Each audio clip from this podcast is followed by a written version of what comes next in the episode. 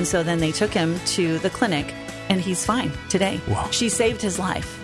She would not have known how to do that had she not gone through the class. And then here's a woman who has been a taker. She's been a taker. She's not been a giver. And she is able to literally save her neighbor's son's life. And the testimony of that, and they were like, How did you know what to do? And she's like, Because I went through this class and now I know how to prevent someone from dying from diarrhea. That we don't have to die from diarrhea if we can keep hydrated and then go get help for whatever's causing the problem. Women with disabilities in Sierra Leone live in an even greater level of vulnerability than the average woman. In a country that already puts women at a disadvantage, Women of Hope Sierra Leone serves approximately 400 women in a town of Makeni, population about 100,000, who have disabilities of many kinds. And some of these disabilities represented among the women are blindness, deafness, post polio syndrome, paralysis from injuries or poorly administered immunizations, amputation, leprosy, and war wounds too. Welcome to Mid South Viewpoint. I'm Byron Tyler. We're going to join a longtime friend of mine, Kim Carbo. She's the president and CEO and the co founder of Accessible Hope International. And she just came back off a sabbatical. I can tell she's rested. Yeah. Kim, welcome thank you. back to reality, I guess, huh? Yeah, right. the, the harsh realities. Yeah. yeah, sabbatical is for a period, right? Yes. A needed period, but you must get back and engage uh, the work that God's called Right. you to. Yep, and so I'm back. And so the first week was a whirlwind, but I'm going to attempt to still the winds a little bit, or let let the Lord still the winds a little bit, because that was it was too much spun up on the first week back. But you know, our work, justice ministry, is always hard. It's just always hard. There are always needs, huge needs, big needs. There's always critical needs. There's always crises. The areas that we work in are hard. The situations we work with are hard. So the the chaos and the confusion and the the urgency never goes away. So Yeah. really, my takeaway coming back from sabbatical is, but the way we are in that crisis or in that urgency has to be different. We don't have to succumb to the urgency that that kind of wants to be our boss, and we can trust the Lord in walk restfully in that to see what He's going to be doing. And we're not we're not the solution, right? He is. So Wow. we can we can allow Him to continue to So be that true. solution. um, He is the solution while we work alongside Him. So, what did God show you during this rest? You took what about a month off? I took believe three months. You took three Yeah, months off. yeah, okay, three months. Some people outside the ministry world who maybe are working in nine to five are going, "How do you take three Right. months off? Why can't I take three months off? So, why can't they take three months off? How are you able to do that? Obviously, I think for some people, the finances would be a big part of it. We have sabbatical practice um, worked into our ministry culture, so it's part of what we do, and it's for all staff. Um, once they've worked seven years, so preferably within within the seventh year of ministry. Now I am well behind on that because I'm in my eleventh year of ministry with Accessible Hope. But what we would ideally want, and we actually Yeah. we put our sab- our sabbatical protocol in place after my seventh year, so I had to catch up, and we have a couple other staff that are catching up too. But that's really something that we want to hold as a as a deeply held value that we honor Sabbath regularly, that we don't work seven days a week, uh, twenty four hours a day, Yeah. that we're not always available, and that we do take some extended time for sabbatical every seventh year of ministry. So I know for some people, you know, the finances would be difficult. Ours is worked into our culture, but actually, because there's so much good science to it, you know, when the Lord set sabbaticals up in the Bible, he he knew what he was doing.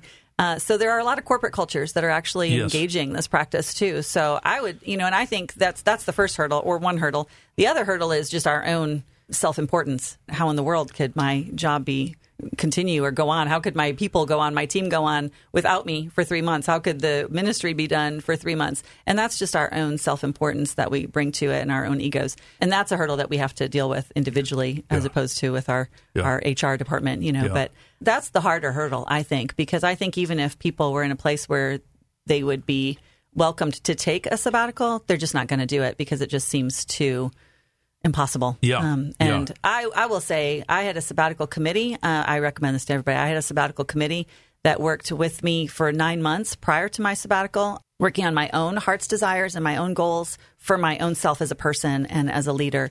And then um, we met once a month during my sabbatical just as check ins and see how things Yeah. were going. And then we're meeting once afterwards for takeaways. Yeah, I think the thing too is not just being unplugged totally. You are getting refreshed and you're mm-hmm. getting refreshed spiritually, re energized Yeah. too, getting extra time in prayer, extra time alone with the Lord. Also, getting a chance to spend time with your family, Yeah. your children, which you had a great opportunity. Yeah. You went back to Sierra Leone and mm-hmm. you spent some time, and you also had your kids with you too. Mm-hmm. Yeah, that was one of my goals was to really be able to engage relationships um, at a deeper level, which I, you know, I am very busy um, with the ministry, and so I don't often have that opportunity. But that was one of the goals that I had was really to engage some relationships and make sure that I was leaning into those to do some some spiritual formation stuff, some retreats on my own, and meet with a spiritual director and, and just really evaluate my own soul as a leader Yeah. And what the Lord might want to do in me um, before He does something through me in coming Right. back. I love So- that. What are some takeaways from this sabbatical for Kim? Oh, you know, it's only been a week that I've been back, Byron. So um, I'm still I'm still processing takeaways in my sabbatical committee meeting where we're going to kind of process that as a group next week. So um, haven't had that yet, but I there's been a lot. One is we were talking before we started recording about the way that urgency feels like your boss, in, and it shouldn't be. You know, we need to be the boss of the urgency, not the other way around. Um, so I think that's one of the things to to approach a crisis or a critical situation from a place of rest and trust as opposed to a place of you know frenetic solution finding. That's one big one. And yeah it's more uh, it's more the being. It's the how. It's the how we engage ministry that i have a lot of takeaways for. And i think it was clarifying to me for myself personally just to engage more with more headspace you know more spaciousness of thought Yeah. um, to be able to talk more with myself and the Lord about like who am I? What are my particular skills? What are the things that you have really called me to? Yeah. So that I can rearrange some things at work and and operate more in my giftings and not be drained by the stuff that maybe somebody else should be doing and could do better. And it's easy, in when you're engaged in ministry and you've got to get because you've been doing this now for 11 years, as, Yeah. as you said, and it becomes your baby. Yeah. because you know God's called Right. you to this, so you you feel this accountability and you want to do it. But in the process of that, you can become very territorial. Yeah. and this is mine.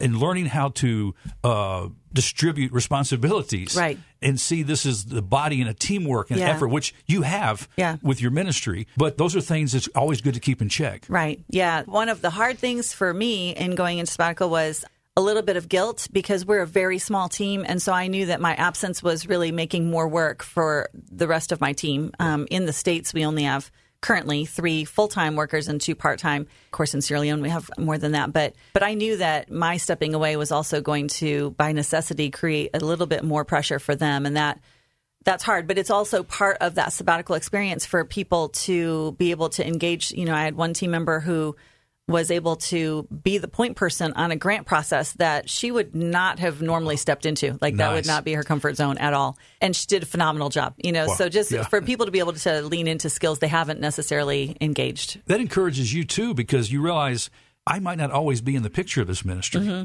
Yeah. Whether God moves you to another ministry or brings you to home, Right. you know. Yeah, you get hit by a bus. Yeah, you never know. Hit by a bus scenario. Yeah. but so that you know that the work that is helping so many people. Wow, 11 years. I mean, and you have lived and worked for nearly half of your life in Sierra Leone. We've told your story in the past. You were raised by missionary parents, serving as a missionary in a variety of capacities in that country. Mm-hmm. Really, where God gave you the burden to start Accessible Hope International. Yeah.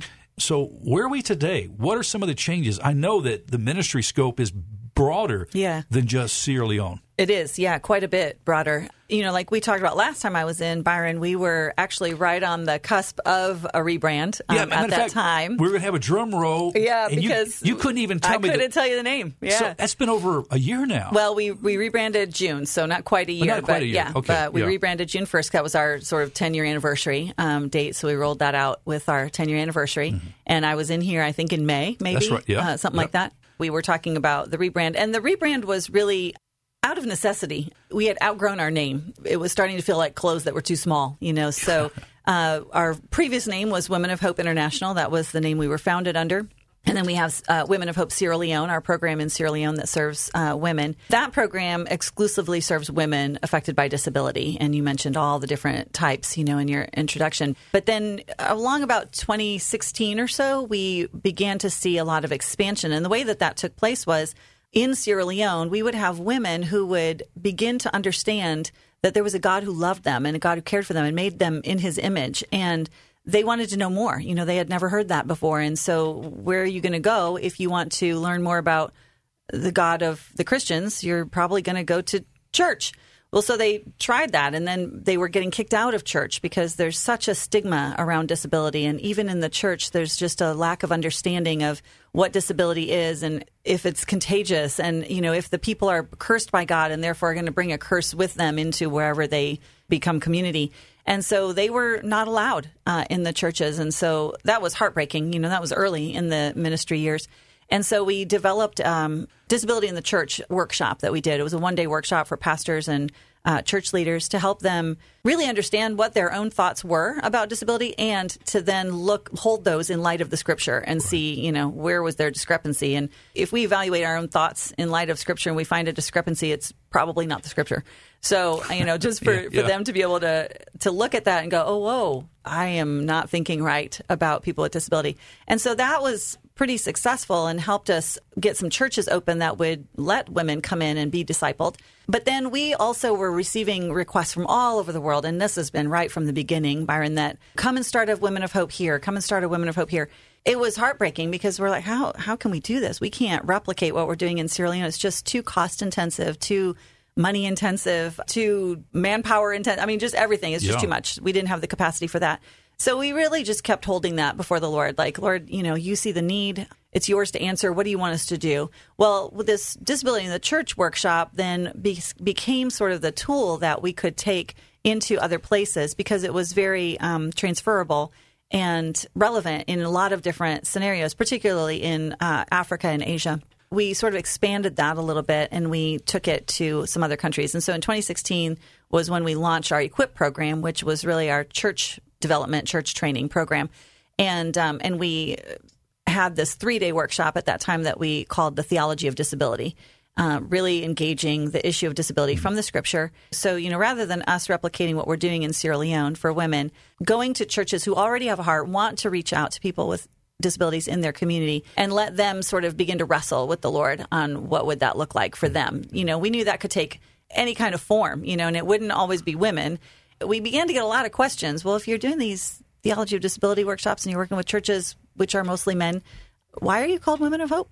And you know, so it began to be kind of confusing to yeah, people. Yeah. And we knew that eventually the name was going to have to change, so we started thinking about rebrand, and then we just decided to time it in conjunction with our 10 year anniversary as just a good timing for that, and then launched Accessible Hope International June 1st last year. Less than 2% of women with disabilities earn a sustainable income or are employed. 98% of women with disabilities fall below the Human Poverty Index, as opposed to 47.7 of all Sierra Leoneans. Less than 20% of these women have an education above primary school, and 46% of them have no education at all. 70% of women with disabilities have suffered from rape or sexual exploitation. Mm-hmm. Wow, these are yeah. these are heartbreaking statistics. They yeah, they are. And that's not just Sierra Leone. I mean, those statistics are for Sierra Leone, but that holds pretty true throughout much of the developing world.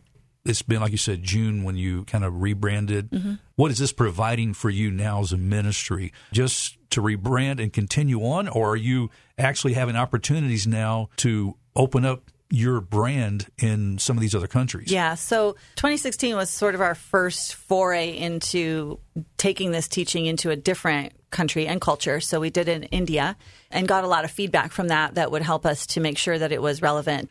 The Indian subcontinent has a a different I mean there are similarities in culture but different culture than say West Africa. So wanting to make sure that all of the examples and the different theological points resonated with people in a, in another setting as well. So we made some tweaks, and then that was when we launched really the three day, uh, which has now turned into a four day TOT training of trainers. What we really want to do is to have leaders who are passionate about this ready to take the training, but then we train them as facilitators too. So they go through the workshop, but they also go through a facilitator training that allows them to be able to take that training to the next, to their constituents, to their other community leaders, other church leaders in their area. A pastor in Burundi, Central Africa, that he has been through our TOT, Theology of Disability TOT.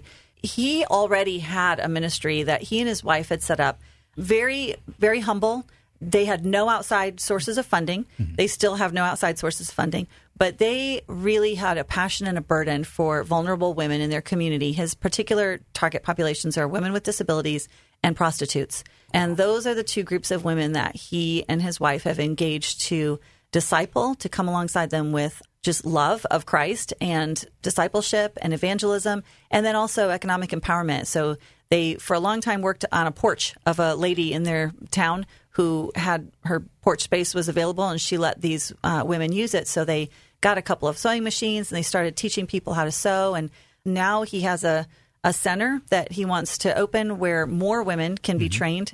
And Byron, you know, the thing is, I just wrote back to him yesterday because he just wrote me with an update. He just keeps us updated. And after his training, within five months after that training that he did, he had done seven additional workshops on a theology of disability with other churches in the region with um, the people that he works with to help them understand themselves better and their yeah. disability better, with all kinds of community leaders. I mean, the guy is like gangbusters. so then he wrote me this week um, and was just asking, you know, he said, we just need $200 a month to be able to really get this center running so that we can serve 310 women.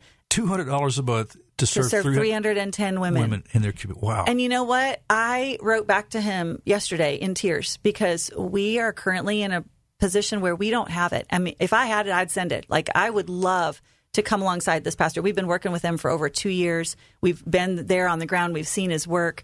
Really humble man, just loves Jesus and loves helping vulnerable people. His wife and he have funded pretty much everything on their own. Like they have not had outside resources. And in fact, he didn't even ask me for the money. He said, Would you please pray that the Lord would send us $200 so that we could serve these 310 women better. Man, Byron, I wrote back really in tears that I said, you know what? This breaks my heart. I would love to be God's answer to that right now and let your ministry become an affiliate of Accessible Hope, which is what we have dreams of. But right now, we just can't meet the need. We have another ministry, almost exact same story in Liberia, who want to start a Women of Hope Liberia. They already have a ministry, it's already running, they're yeah. already discipling women, empowering them. Um, and those are those are women specific. But then there's other. Um, we want to train up ambassadors, so we've had trainings all over the world, really, um, in the last few years with these theology of disability, and and out of that usually will emerge um, one or two or three people who've gone through that training who just are passionate about reaching people with disabilities with the gospel. Wow! And you know, we just want to be able to come alongside them. And right now, we cannot um, meet the need that's out there. We get more requests for training than we can possibly um, serve and uh, and that's just heartbreaking. Yes, it is. Kim, one of the things you talk about on your website, you say we cannot separate our economic success from our economic health or our physical health from our spiritual condition you've got a diagram where the, the hub is Jesus, mm-hmm. and you, you see these these other parts that connect. Mm-hmm. Let's talk about that and, yeah. and, how you see that works. Yeah, it's it's one of our really deeply held uh, core values is is that we do everything holistically. So we see that individuals, humans, have really seven domains that need to be addressed in order to kind of treat them as an entire person. Mm-hmm. So. The first one, which is not one that people would typically think of, um, but we believe that it's paramount, is dignity and purpose um, particularly with the populations that we work with. You know, if you if you believe that you are trash, if you believe that you're cursed, if you believe that God hates you, or that God that maybe you're not even a full human, right? If that's what you've been told all your life and you actually believe it, um, no matter what kind of training you give someone, no matter how much money you give them to start a business, no matter whatever you do, it's not going to succeed because yep, they yep. don't think that they have the value or the possibility or the potential to do something that mm-hmm. would be successful. Yes. And so, you know, as we worked in Sierra Leone, that was the thing that sort of rose to the surface that unless they've got a change in mentality first about themselves, um, they're not going to, all the rest of whatever we do is really in vain. Yeah. Uh, so, dignity and purpose is the first of the seven domains. And then after that, we've got spiritual, uh, physical, emotional, uh, social, relational, intellectual, and economic. And so those are the the domains that we really address in all of our training programs, whether that's our theology of disability or whether that's our transformation training, which is the four month training program that women can go through in Sierra Leone. We would love to get that training into Burundi and Liberia, into these ministries that are already working with women, because what we've seen out of that transformation training, Byron, has been mind blowing. Uh, the amount of transformation that we see, and I'm not just saying that to make a good statement. No. Like it really has been mind blowing. I mean, when you can give a person their dignity and they can see a purpose for their life, that's revolutionary. Yeah. You know, well, and it's really, we don't give them dignity. They've no, got it. Well, no, we just well, need no. to help them see it. And it's not just having dignity as a person or having purpose as a person, it is the dignity and the purpose that we have in Christ. Right. which is far better than Yeah. anything else. Yeah. You know, we, Right. once we see that, Yeah. And just to, you know, so that they can begin to rethink their identity of, of who they are, you know, so the lies that they've been told all their life of you're nothing, you're half human, you're a demon, you're cursed by God, you know, that those lies can be righted by truth. And so that's really the first thing that we start with. And then from there, we, we take it through the rest of the six domains. time is coming quickly to a close, and I don't know what else you have on your heart you want to talk about. One thing I wanted you to kind of address quickly is your professional nurse background and the outbreak of this coronavirus that we're seeing right now in light of Ebola that you as your ministry in Sierra Leone have quite engaged multiple times. Well, once, but Or- for or a very once. long time. Yeah. Yeah, but for a very long time, Yeah. right. So we got this big scare. Yeah, we you know? do. Yeah. Um, you know, I'll I'll be honest. I am somewhat avoiding a lot of the news. Uh, it's a little bit PTSD, to be honest with you. Um, it was a really traumatic time for our ministry. It was very hard, but I I also kind of have the the mindset of like, man, I, I survived Ebola. This is nothing. You know, like I mean, there's kind of that too. Yeah, yeah. Um, but I think it's the same thing. You know, during Ebola, there was so much fear, and the thing about us as Americans, really humans, but I'll just say Americans because that's where we are. We have a we have a problem. We this has been going on for a long time in China. We didn't really care that much um, until all of a sudden it crossed over our shores, right? And now we're just in a tizzy, and whatever is up with the toilet paper thing, I can't don't even even know. Lysol. Yeah, right. I, like what in the world? So, um, but we as believers are not to be driven by fear. We can take precautions, we can take measures to prepare, but we need to do that in the confidence that the Lord has us in his hand, that we are his and that he has plans and purposes even with viruses, right? Like this is not outside of his sovereign control. He rules viruses Yes. and microbes, right? So that's something that we need to just stand in. If we need to stand in front of the mirror and say to ourselves every day, look, you are covered with the blood of Jesus. He, you are his, and he owns the viruses, right? Like that we need to do that. But, um, but we need to stop uh, behaving as if we don't have a God that's strong. Thank you for that commentary. Yeah, I appreciate that's my that. that's my thought. You're a nurse and professional, and you, like I said, you've dealt with Ebola, so you have some great insight there. Okay, so as we close out, what's on your heart? You know, I just wanted to tell one story. This is very recent. That's why it's on my heart. Um, uh, of a woman who's currently taking the transformation training course. I think they're about a third of the way through that course. Like I said, four month course. It's very, it's a holistic health course. That's what we call it. Um, but really a holistic discipleship course. They deal with everything, you know, from Bible stories that show God's story of redemption, but show women's value and role in it. That God used women throughout that story. They uh, we talk about things like disease prevention and hand washing and hygiene and, and all kinds of stuff about conflict resolution. Just all those seven domains. All of those are addressed in this uh, this course. Well, one of the women, we'll call her Aminata. She in her village. Just imagine she has been outcast. She's been shunned. She's been somebody who's on the fringes. People don't look to her for any kind of, you know, if they have a need, they don't look to her. She would be considered a taker, not a giver in society um, in her town. And she had just been through um, class and uh, she knew that her neighbor's son was sick. Well, one night, in the middle of the night at midnight, she woke up to hear her neighbor wailing loudly and thought, okay, something must have happened to her son. So she ran next door to go and see what was wrong. She saw that the boy was very weak, semi conscious. The mother was already wailing in death. And the woman realized that this boy had had diarrhea for so long. Now, there's a, a bit of a traditional belief in Sierra Leone that if you have diarrhea, so a lot of water's coming out, so you want to stop the water so that it'll stop coming out, right? So they typically will not give children or uh, people will not drink when they have diarrhea in order to stop the diarrhea. Well, this woman had been through this class. She knew what the treatment and prevention of diarrhea was, and she knew how to make a simple rehydration solution uh, made out of just sugar, salt, and clean water. And so she realized what was happening. She mixed up the water and then she started spooning that into the boy's mouth. Um, the mother was wailing. She was really not useful at that moment. So this woman sat and started spooning this oral rehydration solution into this boy's mouth and stayed all night spooning water into this boy's mouth with, electrolytes in it. And um, by morning, the boy was conscious and was uh, was talking, still weak. And so then they took him to the clinic, and he's fine today. Wow. She saved his life. She would not have known how to do that had she not gone through the class. And then here's a woman who is been a taker. She's been a taker. She's not been a giver. And she is able to literally save her neighbor's son's wow. life. Wow. And the testimony of that, and they were like, How did you know what to do? And she's like, Because I went through this class and now I know how to prevent someone from dying from diarrhea. That we don't have to die from diarrhea if we can keep hydrated and then go get help for whatever's causing the problem. It was an incredible story. and, you know, just changed her the perception yes. her town has of her completely because now she's somebody that knows stuff. Like she's helpful. She's useful you know and and she's a friend you know she's somebody that we can look to and have community with. And that's been i mean that's one story that just happened two weeks ago. Wow. Um, but just some really amazing stories like that. Wow kim this is great as always. Uh, appreciate you coming by again accessible hope international is the ministry friend you need to learn more about it. The, you got Facebook, you got a website, mm-hmm. accessiblehope.org. Accessiblehope. Yeah. And, it, and for people, ex- spelling accessible is a challenge. So if you think access, so yeah. people normally can spell access. Yeah. So it's A C C E S S. So access, Accessible Hope International, opening doors of access for people with disabilities worldwide. Kim, this has been great as always.